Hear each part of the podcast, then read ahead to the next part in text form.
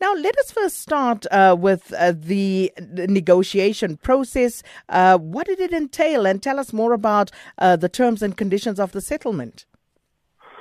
Well, Sakina, um, the fact that the Aurora directors were joint and severally liable for the 1.7 billion um, obviously Khulubuse Zuma was the most exposed because everybody knows he's wealthy, um, and in the end, he came forward, um, you know, to to reach a settlement with with us because he cannot afford to be sequestrated because he will lose way too much and, then as a result, the negotiation commenced uh, through the different legal teams, and uh, eventually they got stuck at 20 million, and then they uh, settled at 23 million, and that's based on the means test.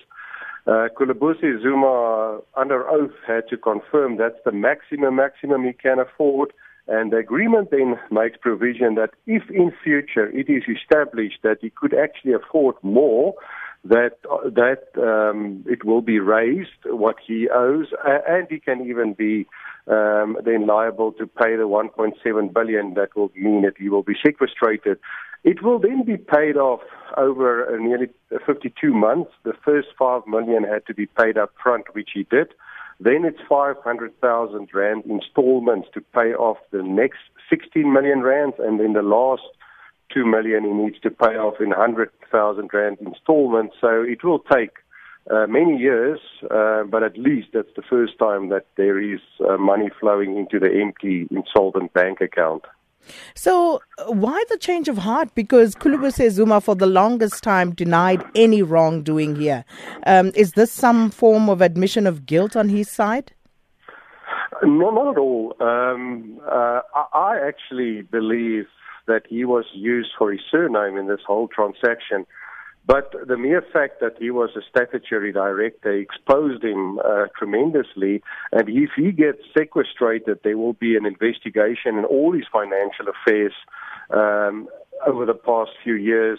He will obviously lose everything, and he had no choice than to step up and to make a deal that at least uh, he can walk away scot free from here on. But also remember, he was the only individual out of all the people involved that the courts and the insolvency inquiry could not find any form of corruption on his side. His biggest sin is that he was a, a chairperson who should have um, stepped in when the first signs of, of corruption uh, were reported, and he did not do that. Uh, and that is why, eventually, you know, to save him from sequestration, he had to make a deal.